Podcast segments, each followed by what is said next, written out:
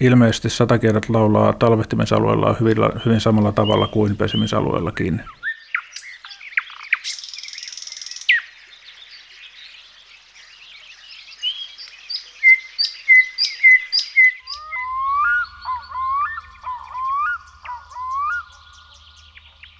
Syksyn tullen pääskyt kietoutuvat toisiinsa ja laskeutuvat sitten ruovikon sekaan ja järven pohjiin talveksi.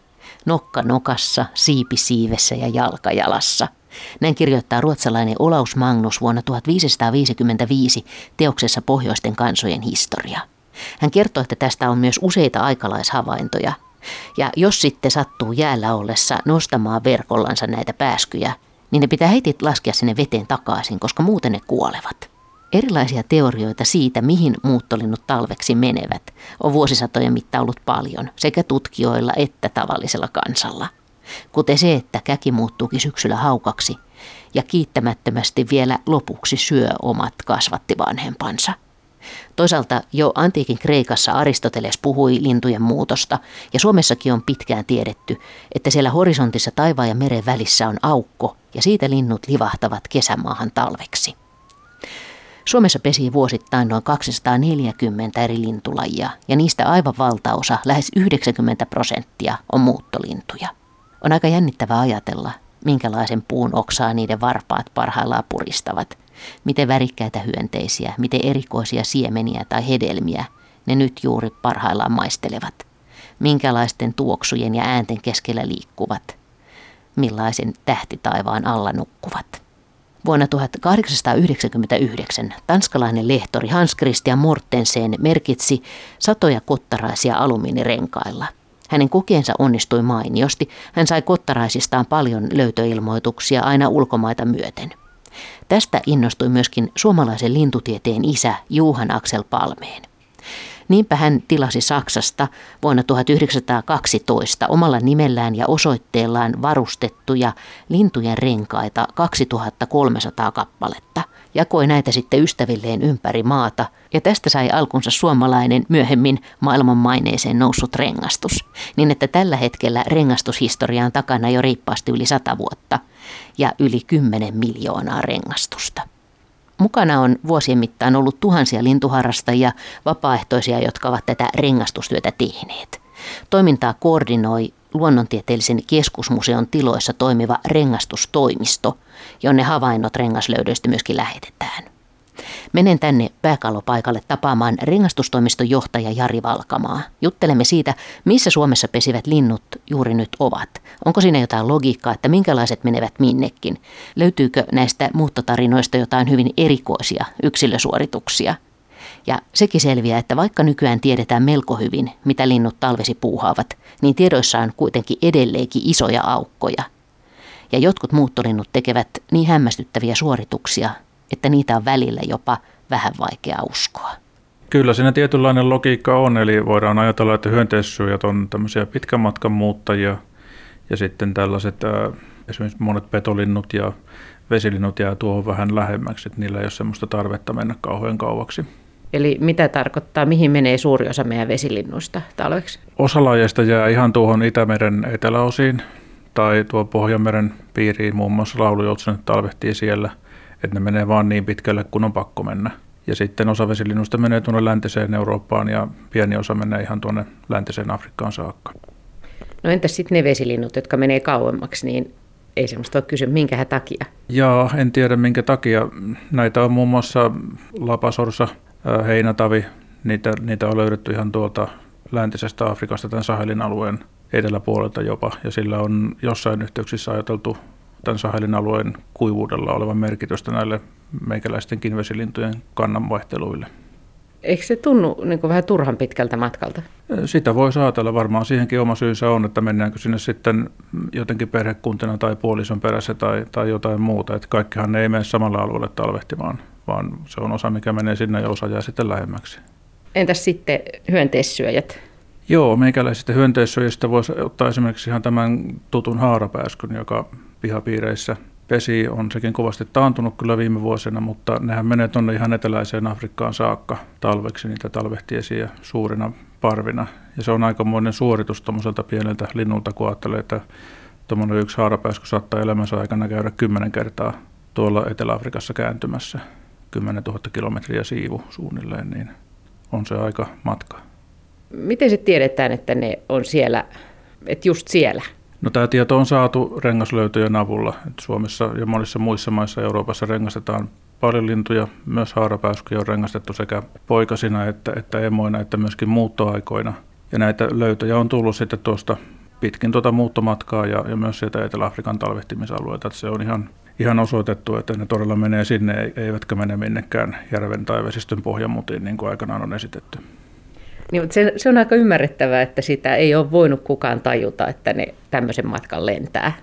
Että on aikanaan uskottu, että ne menee sinne pohjamutiin. Joo, ja se pohjamutiin meneminen on sillä tavalla uskottavaa, että ne syksyllä usein yöpyy tuommoisissa ruovikoissa. Ja sitten kun ne sinne illalla katoaa, niin ei ehkä ovelletakaan sitä, että ne kuitenkin aamulla lähtevät sieltä taivaalle, että ei ne menekään sinne järven pohjaan. Tiedetäänkö sitä, että kuinka laajalle alueelle haarapääskyt menee tuolla Etelä-Afrikassa? Kyllä se tiedetään aika hyvinkin, että kun ajattelee koko Euroopan haarapääskypopulaatio, niin meidän pääskyt menee oikeastaan tuommoista niin itäistä reittiä tai hyvin kapeita vyöhykettä tuosta itäisen Euroopan yli tuonne koilliseen Afrikkaan, siitä sitten Afrikan itäreunaa reunaa sinne ihan eteläiseen kärkeen. Kun taas ajatellaan jotain läntisen Euroopan haarapääskyä, niin ne menee huomattavasti läntisempää reittiä ja talvehtii eri alueilla kuin meikäläiset pääskyt. Kuinka vanha tieto tämä on? No se ei ole kovinkaan vanha, että tässähän oli 90-luvun lopussa ja 2000-luvun alussa oli tämmöinen Euroopan laajuinen haarapääskyprojekti, jossa haarapääskyjä rengastettiin oikeastaan kaikissa sen elinkierron vaiheissa ja myöskin tuolla Etelä-Afrikassa talvehtimisalueilla pyydystettiin silloin haarapääskyjä, niin silloin aika hyvin selvisi haarapääskyjen talvehtimisalueet ja muuttoreitit. Esimerkiksi nyt helmikuun alussa, niin mitä suomalaiset, jos näin voi sanoa, suomalaiset haarapääskyt siellä tekee? Miten ne päivänsä viettää? Kyllä ne varmaan siellä on tällä hetkellä vielä hyvin paikallaan, että tässä nyt menee vielä tovi ennen kuin ne rupeaa sieltä harkitsemaan muuttoa tänne kohti Suomea, että ihan tämmöisiä päivittäisiä rutiineja, ravinnon hankintaa ynnä muuta. Ilmeisesti ne on aika pitkälti tällaisten kylien liepeillä, saattavat yöpyä ihan tämmöisissä yksittäisissä puissa, jossa on tosi suuria parvia. Saattaa olla tuhansia yksilöitä jopa. Onko ne samalla porukalla kuin täällä? Tai samalla porukalla, millä ne lähti muuttamaan? Siitä on vaikea sanoa. En uskalla edes rengaslöytöjen perusteella väittää, että olisi samasta parvesta niin kuin löytynyt lintuja samasta paikasta. Tai joskus on esitetty se ajatus, että sen takia linnut muuttaa näin älyttömän pitkiä matkoja, että nämä pohjoisen lajit ei pärjäisi oikein tuolla etelässä, että ne pääsee vähän niin kuin huonommille paikoille kuin ne paikalliset lajit siellä, ja sen takia niiden on näppärämpää tulla tänne pesimään. Onko näin? Se on yksi mahdollisuus, kyllä. Entä sitten muut hyönteissyöjät? Mikä on tavallisin reitti? Voiko tämmöistä edes sanoa? No kyllä se tavanomaisin reitti varmaan kohdentuu tuonne päivän tasajan seudulle, että osa menee Välimeren itäpuolelta, jossa on monenlaisia vaaroja, niin kuin olemme tiedotusvälineistä lukeneet. Siellä pyydystetään lintuja suurin määrin ja kaikki eivät siltä reissulta palaa. Sitten osa menee tuota läntisempää reittiä Gibraltarin yli tuonne Marokkoon ja Algeriaan ja niihin suuntiin. Ja sitten pieni osa meikäläisten linnuista menee tuonne Kaakon suuntaan, jonnekin Pakistanin, Intian näille seuroille. Niistä tiedetään valitettavan vähän, että tuossa on semmoisia isoja tuntemattomia alueita, joista tieto ei kulje. Mitkä lajit on tämmöisiä? No sinne menee siis pikkutylli, on tämmöinen pieni kahlaaja, joka muuttaa sinne punavarpunen, viitakerttunen, pohjansirkku esimerkiksi. Mutta Atlantin yli ei me kukaan. Atlantin yli menee vain harvat ja valitut joko tarkoituksella tai vahingossa. Et se on kuitenkin tuo Atlantti on niin, niin rankka ympäristö, että siinä sitten jos sinne sortuu menemään eikä pääse ensimmäiselle mantereelle, niin se saattaa olla tuhoon tuomittu yritys. Ja sitten tässä on tietty logiikka, että missä järjestyksessä sieltä tullaan sitten, kunhan kevät tästä etenee niin Suomeen. Eli mitkä tulee ensiksi ja mitkä sitten? No yleensä varmaan menee niin, että ne, jotka on lähempänä talvehtimassa, niin ne tänne palaakin ensimmäiseksi. Niillä on kiire palata tänne valtaamaan parhaat reviirit pesintää varten. Ja hyönteissyöjät voi tulla vasta sitten, kun on hyönteisiäkin liikkeellä. Joo, se sitten menee tuonne väkisinkin jonnekin huhtikuun loppupuolelle tai usein toukokuun alkuun tai jopa toukokuun loppuun. Esimerkiksi näillä kaakkoismuuttajilla ne viitakerttuisetkin tulee tuolla ihan toukokuun loppupuolella vasta. Onko semmoisia lajeja, jotka muuttaa hyvin niin kuin tarkalle alueelle, paitsi tietysti nyt nimenomaan tämä haarapääsky, mutta onko muita, jotka muuttaa jollekin hyvin pienelle alueelle? Kyllä niitä varmaan on. Monilla lajeilla on tuo muuttokäytävä aika kapea. Esimerkiksi nyt tuo jo puhuttiinkin Joutsenesta, niin se alue on kuitenkin aika pieni, minne ne menee. Ja, ja monet muutkin meikäläiset vesilinnut, jotka menee niin kuin haahka, niin ne talvehtii tuossa aika lailla Tanskan ympäristössä, eikä sitten juuri missään muualla. Mutta aika monella lajilla on kyllä huomattavan paljon hajontaa sitten näissä talvehtimisalueissa, että osa saattaa mennä Britteen saarille ja sitten saman lajin yksilöitä saattaa löytyä jostain Itä-Euroopasta talvisaikaan. No voiko mennä niin tarkasti, että menee ihan samaan, samalle pellolle tai samalle, samaan puuhun talvenviettoonkin? No en tiedä ihan samasta puusta, mutta varmaan hyvin tarkkaan samalle alueelle, että kun nyt on noita esimerkiksi kalasäskiä ja mehiläishaukkoja satelliittilähettimillä seurattu, niin kyllä ne tietyt yksilöt tupaa menevään vuodesta toiseen siihen hyvin samaan kuvioon, missä ne on edellisenäkin talvina ollut, että ne on kokeneet sen hyväksi paikaksi ja osaavat sinne sitten mennä. No entä se, miten linnut löytävät tänne talvehtimispaikoille? Ne, ne, jotka ovat esimerkiksi viime kesänä syntyneet täällä, niin mitä konsteja niillä on löytää oikein, oikeaan paikkaan? No varmaan monilla linnuilla on jollain tavalla perimässä tämmöinen komponentti, millä ne osaa mennä sinne tuleville ensimmäisille talvehtimisalueilleen, mutta sitten niillä on myös erilaisia muita keinoja. On epäilty, että linnuilla olisi tämmöinen magneettiaisti, jonka avulla ne voisi suunnistaa. Ja sitten siinä voi olla jotain, jotain muita apukeinoja, pinnanmuotojen seurailu, tähtikartan seurailu ynnä muut. Mutta se ei sitten, ehkä se ensimmäinen muutto on kuitenkin semmoinen haparoivampi kuin, kuin ne seuraavat muutot, kun tulee sitä kokemusta ja näkemystä. Mitkä lajit lähtee emojensa kanssa liikkeelle ja mitkä sitten lähtee ihan suin päin omin päin? No esimerkiksi nämä joutsenet, joista tässä nyt on jo puhuttu, niin ne aika usein muuttavat perhekuntina. Että nämä lentokykyiset poikaset seuraa emoja näille talvehtimisalueille. Mutta sitten taas näistä mehiläishaukoista on, ne on vähän toisenlaisia, että siellä emolinnut, koirat ja naaraat lähtee eri aikana ja sitten poikaset muuttaa eri aikana, kun emot ja poikaset muuttaa vielä erillään toisistaan. Että, että siinä tavallaan se perhekunta hajoaa sen muuton aikana. No sä oot ollut mukana näissä, kun on haukoille ja mehiläishaukoille laitettu näitä satelliittilähettimiä, niin kerro vähän tästä tarkemmin, että mikä se idea oli ja mitä on saatu selville. Mehiläishaukka on Suomessa voimakkaasti taantunut laji. Se oli oikeastaan yksi, yksi syy, että haluttiin selvittää sitä, että minkä takia se on taantunut mitkä tekijät siihen taantumiseen vaikuttaa, että onko se jotain, mitä on täällä kotimaassa tapahtunut, onko se jotain, mitä on tapahtunut tuossa muuttomatkan varrella vai jotain sellaista, mitä tapahtuu tuolla talvehtimisalueella. Tämä oli se niin kuin periaatteessa kimmuke tälle tutkimukselle. Niitä laitettiin poikasille ja aikuisille näitä lähettimiä, en nyt muista kuinka monelle muutama kymmenen yksilöä kaiken kaikkiaan sai tällaisen lähettimen ja niitä seurattiin sitten useamman vuoden ajan, että saatiin monesta yksilöstä näitä kokonaisia muutto, muutto- ja talvehtimisalueita selville. Mutta kyllä siellä valitettavasti sitten näitä lintujen katoamisiakin tapahtui, että niitä kuoli tuonne talvehtimisalueelle jostain syystä. Oli siellä muutama tapaus, että syyllinen saattoi olla ihminen, mutta kaikissa sitä ei voitu osoittaa toteen. Oliko sellaisia, että te näette, että lähetin lähtee liikkumaan nyt jotain tietä pitkin, että se on joku on mahdollisesti napannut sen kyytiinsä. Muistaakseni ainakin yksi tällainen tapaus oli kyllä, että voitiin sen lähettimen aktiivisuudesta päätellä, että nyt se ei ole enää linnun selässä. Ja sitten niitä saatiin kyllä muistaakseni takaisinkin. Mitä siinä selvisi? Tuliko paljon uutta tietoa? Kyllä noista muuttoreiteistä ja eritoten tuli tosi paljon uutta tietoa. Että siinä just tuli ilmi se, että miten nämä linnut muuttaa eri reittiä syksyllä ja keväällä ja miten tämä perhekunta muuttaa erilaisia reittejä ja saatiinpa sitten tosiaan selville jonkin verran näitä, näitä kuolinsyitäkin, mutta ei ehkä kuitenkaan siinä määrin kuin olisi haluttu. Kuitenkin näissä lähettimissä on se ongelma, että ne kestää yleensä vain tietyn ajan ja siitä riippuu se, että kuinka paljon saadaan kustakin yksilöstä sitä tietoa.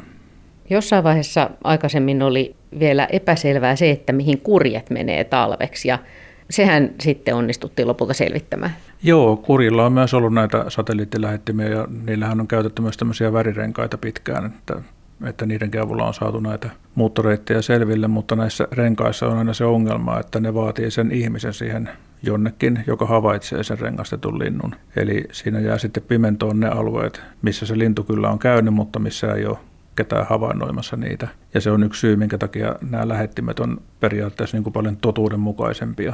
Ne todella kertoo sen, missä se lintu on käynyt. Et meikäläiset kurjathan tota, valtaosa harrastaa tällaista silmukkamuuttoa, eli päätalvehtimisalueet olisi tuolla Unkarin seudulla, mutta sitten kun tulee oikein tosi kylmä talvi, niin ne etenee siitä Välimeren yli tuonne Tunisian, Algerian suuntaan ja palaavat sitten yleensä niin kuin Länsi-Euroopan kautta sieltä pois. Ja sitten osa etenkin noista Itä-Suomen ja Pohjoisen kurjista talvehtii tuolla Itäisessä Afrikassa ja Etiopian suunnalla.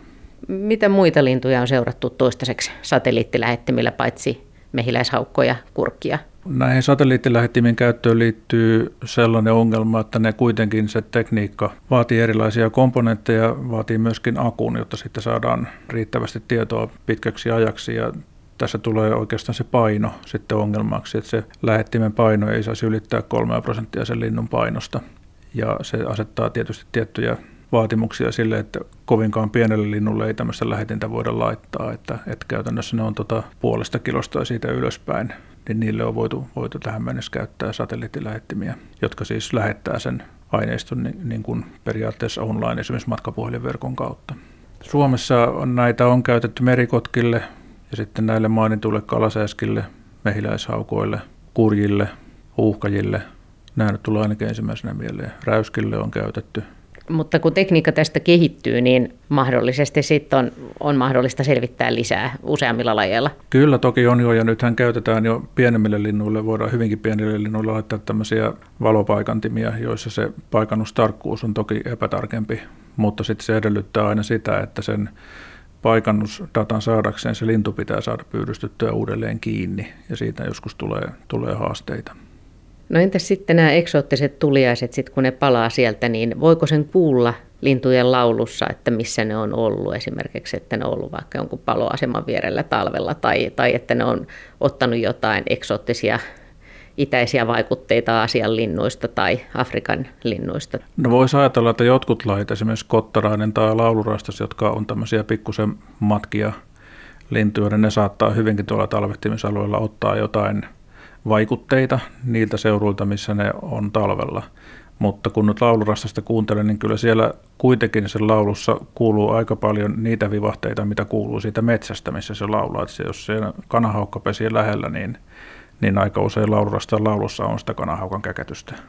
Mutta tuoko Viitakerttunen tuliaisena jotakin eksottista? Öö, enpä tiedä Viitakerttusesta. Mä satakielestä kuulin tässä sen verran, että ilmeisesti satakielet laulaa talvehtimisalueella hyvin, hyvin samalla tavalla kuin pesimisalueellakin. Että se ei sinänsä kauhean paljon muutu. Niin, että linnut saattaa nyt parhaillaan lauleskella jossakin. Joo, ainakin satakielistä tiedetään, että ne laulaa myös siellä talvehtimisalueella.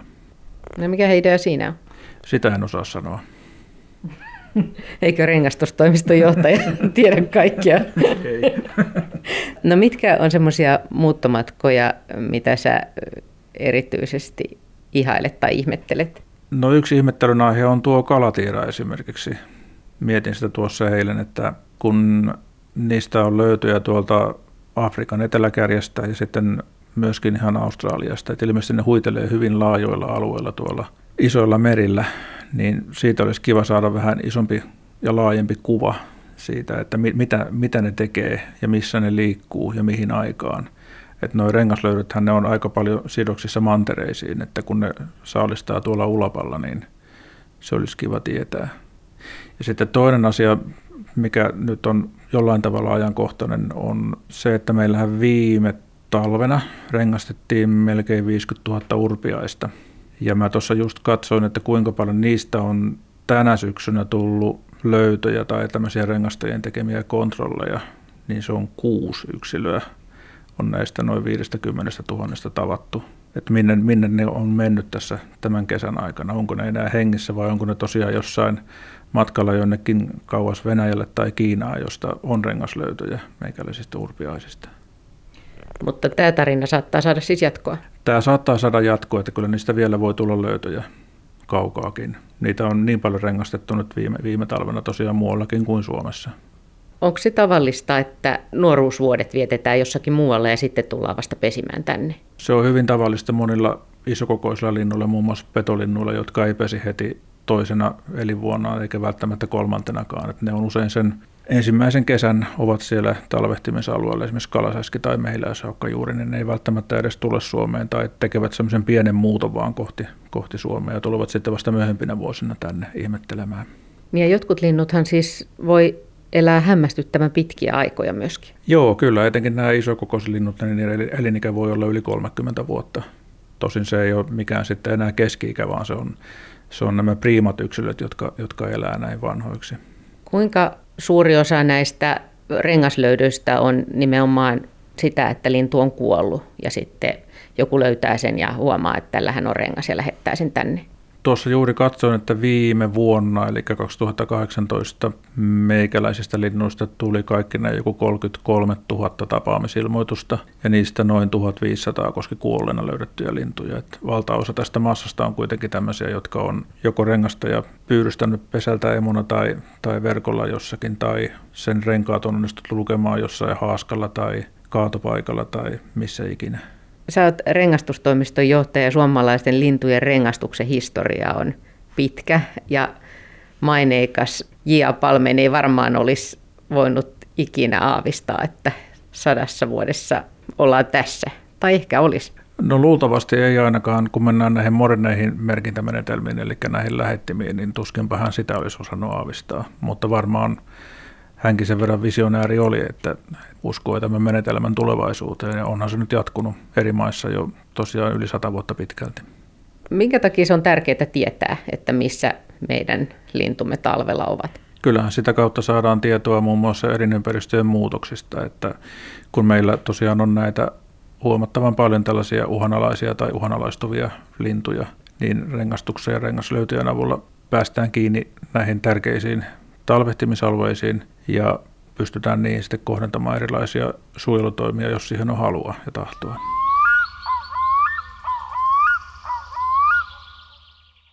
Rengastustoimiston rengasmuistiinpanoja selaillessa tulee vastaan monenlaisia kohtaloita, että kaikkea sitä muuttomatkalla näyttää tapahtuvan. Lintu on ollut kalapyydyksessä, tai sitten se on otettu häkkilinnuksi. Joku on kuollut myrkkyihin, joku on löytynyt sähköiskun kuolleena, törmännyt ikkunaan, nälkiintynyt, ollut täynnä loisia, ammuttu, löydetty öljynporauslautalta, löytynyt laivalta, takertunut jalkapalloverkkoon, joutunut kissan saaliksi, vapautettu kasvihuoneesta, lentänyt päin seinää, törmännyt junaan. Eräs on jäänyt auton alle syödessään auton alle jäänyttä kissaa, ja yhdestä linnusta on löytynyt vain jalka ja rengas. Aika erikoisiakin tilanteita tulee välillä vastaan, kuten tervapääsky, joka oli näppärästi lentänyt suoraan sisään Latvian rengastustoimiston ikkunasta. Viime vuosina vähän yllättäen herätty siihen, että lintujen määrät ovat Suomessa vähentyneet hälyttävästi. Ja erityisesti ovat vähentyneet hyönteisiä syövät pitkien muuttomatkojen linnut, kuten räystäspääsky, jonka määrä on vähentynyt 85 prosenttia, haarapääsky, jonka määrä on vähentynyt 65 prosenttia. Kiuru ja kottarainen, niiden määrät ovat pudonneet puoleen 1980-luvun alusta. Sama ilmiö havaitaan koko Euroopassa. Euroopasta on hävinnyt 30 vuodessa arviolta 420 miljoonaa lintua. Ja monet niistä ovat aivan yleisiä lajeja, mikä tarkoittaa, että lintuja tulee keväisin paljon vähemmän. Ja se tarkoittaa myös esimerkiksi vähemmän linnunlaulua kevässä. Kyllä, noi meidän seuranta-aineistot sitä kieltämättä osoittaa, että monet lajit ovat taantuneet. Syyt voi olla sitten monenaisia, että siellä voi olla taustalla jotain torjunta-aineista johtuvia tekijöitä, jotka taas vaikuttaa sitten muun muassa siihen, että miten nämä lajit saa ravintoa. Siellä voi olla taustalla jotain elinympäristömuutoksia, ei ehkä välttämättä meillä Suomessa, mutta muuttomatkoilla tai talvehtimisalueilla, jotka vaikuttaa niiden lintujen elossa säilymiseen. On tässä pitkään oltu huolissaan hyönteiskantojen häviämisestä tai taantumisesta, etenkin tuolla Euroopassa, ja kuka ties se on tapahtumassa tai tapahtunut jossain määrin myös meillä, ja sitä ei välttämättä kukaan vielä tajua, että minkälaisia merkityksiä sillä voi olla sekä näille linnuille että myöhemmin myös meille ihmisille. Mitkä on sun mielestä suurimpia uhkia muuttolinnuille tällä hetkellä? No kyllähän niitä voi paketoida tuohon ilmastonmuutokseen, se, se vaikuttaa ilman muuta kielteisesti moniin lajeihin. Ja sitten on tämä monella eri rintamalla tapahtuva elinympäristöjen muutos, joka ei välttämättä ole niille lajeille suotuisa. Joillekin lajeille se voi olla suotuisa, mutta valtaosalle nykyisistä lajeista, mitä meillä pesi, niin se välttämättä ei ole suotuisa. Pitemmät välimatkat sopivien levähdysalueiden välillä esimerkiksi. Juuri näin, ja sitten joutuu hakemaan niitä sopivia elinympäristöjä, joita on koko ajan vähemmän, ja joihin kohdistuu niihinkin koko ajan kaiken näköisiä uusia uhkia. Ja on sekin jo jollain lailla vähän haikeeta, jos ajattelee, että ihan tavallisten lintujen määrä on vähentynyt, niin se tarkoittaa, että meidän ihan tavallisten ihmisten kevässä on vähemmän sitä linnunlaulua. Näin on. Kyllä se sitä kiistämättä tarkoittaa, että jos populaatiokoko on pienentynyt, niin vähemmän siellä on niitä laulajia joka kevät. Ja kyllä se varmaan monet tätä, kun tuolla ihmisten kanssa rupattelee, niin ne sanoo, että nyt on paljon vähemmän lintuja kuin oli joskus heidän lapsuudessaan, niin ehkä se on totta. No sitten kun puhutaan näistä erikoisista muuttomatkoista, niin tuleeko sinulle mieleen, kun sä oot ollut täällä pitkään lintujen rengastietojen äärellä ja pohtinut näitä erilaisia muuttomatkoja, niin onko tullut jotain ihan hullunkurisia tarinoita tai esimerkkejä tai semmoisia erikoisia yksilöitä tai kohtaloita vastaan? No äkkipäätä muistuu mieleen esimerkiksi yksi naurulokki, joka rengastettiin tuolla Hämeenkyrössä. Normaalistihan meikäläiset naurulokit talvehtii Euroopassa, mutta tämäpäs menikin sitten tuonne Yhdysvaltojen puolelle Teksasiin. Vietti aikaa siellä ja jäikin ilmeisesti sinne sitten joksikin aikaa. Ei se sen jälkeen kuulunut, kun se silloin yhtenä talvena siellä havaittiin tammikuussa, mutta se on sellainen poikkeava että en tiedä millä neuvoin se oli sinne päässyt, oliko itse lentänyt vai oliko mennyt jollain laivalla tai jotain, jotain muuta, mutta sinne se kuitenkin kiistatta meni. Ja sitten Islannista, joka on myös tuolla merten keskellä, niin sieltä on löytynyt muutama aika vinkeä suomalainen laji. Muun muassa Tilhestä on löyty Islannista. Pajulintu on sinne harautunut varmaan kaksikin kertaa ja sitten sarvipöllöstä on myös Islannista löyty. Nämä on tämmöisiä hiukan poikkeavampia valtavirrasta kun sä istut täällä helmikuussa lumisateen keskellä täällä työhuoneessa, jossa me nytkin ollaan, niin mitä muuttolintuja sä useimmin ajattelet? Ja, olipas vaikea kysymys. Kyllähän tässä tulee päivittäin aika monen lajin kanssa tekemisiin. Tietty, kun itse on satelliittilähetin jutuissa ollut mukana, niin ja oma lehmä on ojassa lähinnä tuon huuhkajan osalta, niin aina tulee päivittäin seurattua, että missä ne omat linnut niin sanotusti luuraavat. Mutta toki sitten rengaslöytöjen kautta tulee monet muutkin lait mieleen.